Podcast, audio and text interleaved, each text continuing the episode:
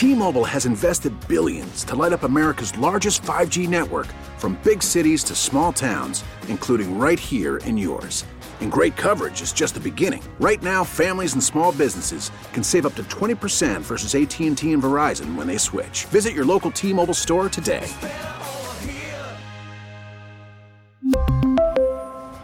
Plan savings with 3 lines of T-Mobile Essentials versus comparable available plans. Plan features and taxes and fees may vary. So there's continued push for the support of a three bell system for the Buffalo Public Schools. I mean, where's the latest when it comes to the teacher stance on this matter? Well, the latest is, is the last MOU that they sent us. The teachers overwhelmingly, you know, voted it down. But we're still waiting. We sent a letter back in December to the superintendent uh, and the board saying, look, at, here are the concerns that we have and other parents have raised and to this date, we have not gotten an MOU that uh, in any way uh, corrects those things. We've heard from a lot of parents, for example, uh, that they have very great concerns about this. They say, well, if I have a child that's in an early school, both of them, both of my kids are in an early school, two different early schools, and one moves to a late school, later school, how am I going to arrange my health care?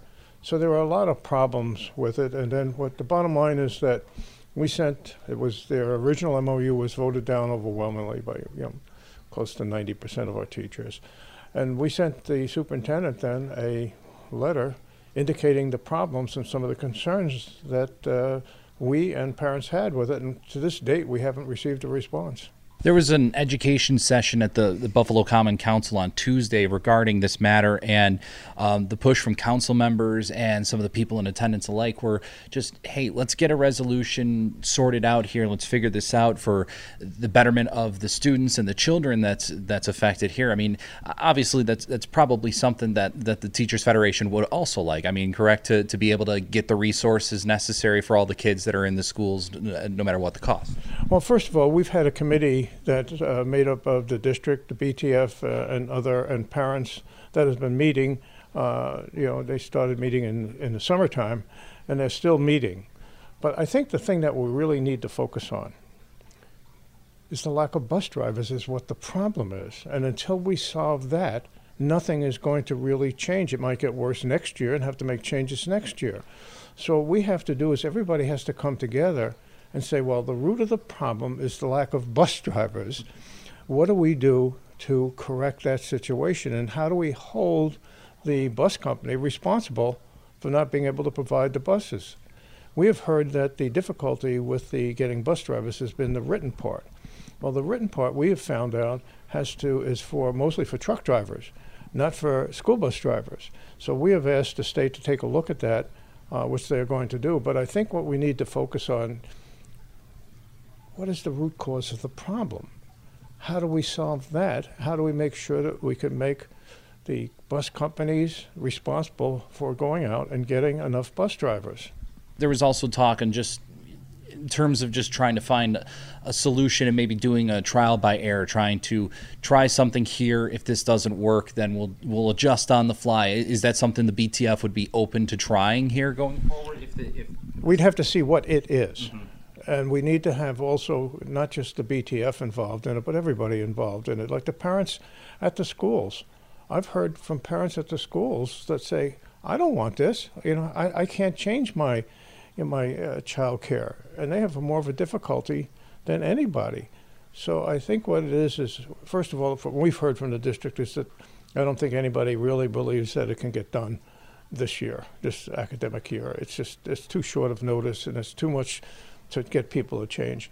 But the bottom line also is that we have sent the district our concerns back in December. We have still not had a response to those concerns, and we are also part of a committee that has been meeting to try to resolve the issue. Any other concerns regarding the three bell system that maybe you and I haven't had the chance to, to talk about that's of pressing need from the BTF standpoint? Well, the pressing need is, uh, first of all, is an, uh, enough time for people to rearrange for their child care. Uh, you, you need time. You just can't change your child care like overnight, uh, especially if you have you know multiple children. Uh, the other issue has to be with uh, with timing. You know, when is it going to be? Um, but there are just a lot of those kind of issues, you know. But basically, they resolve they revolve around how to accommodate childcare uh, and having enough time to do that, especially if you have you know multiple children that are at this uh, starting at the same time now, and then they change it. You know, I mean, you can't change things like that. And let's face it, the district and everybody's known about this problem for over a year. And if you could just give us a status report, kind of just the, the overall landscape of where things kind of stand with the BTF and the negotiations on a new um, contract with the Teachers Federation and, and getting on the same page. Well, right now we have gone to fact finding, which is uh, somebody appointed by the Public Employment Relations Board. Uh, they have he has heard both sides. He's going to hear he wants to hear some more information.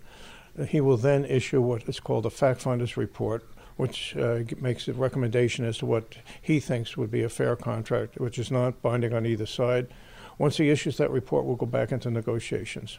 We really need new phones. T-Mobile will cover the cost of four amazing new iPhone 15s, and each line is only $25 a month. New iPhone 15s?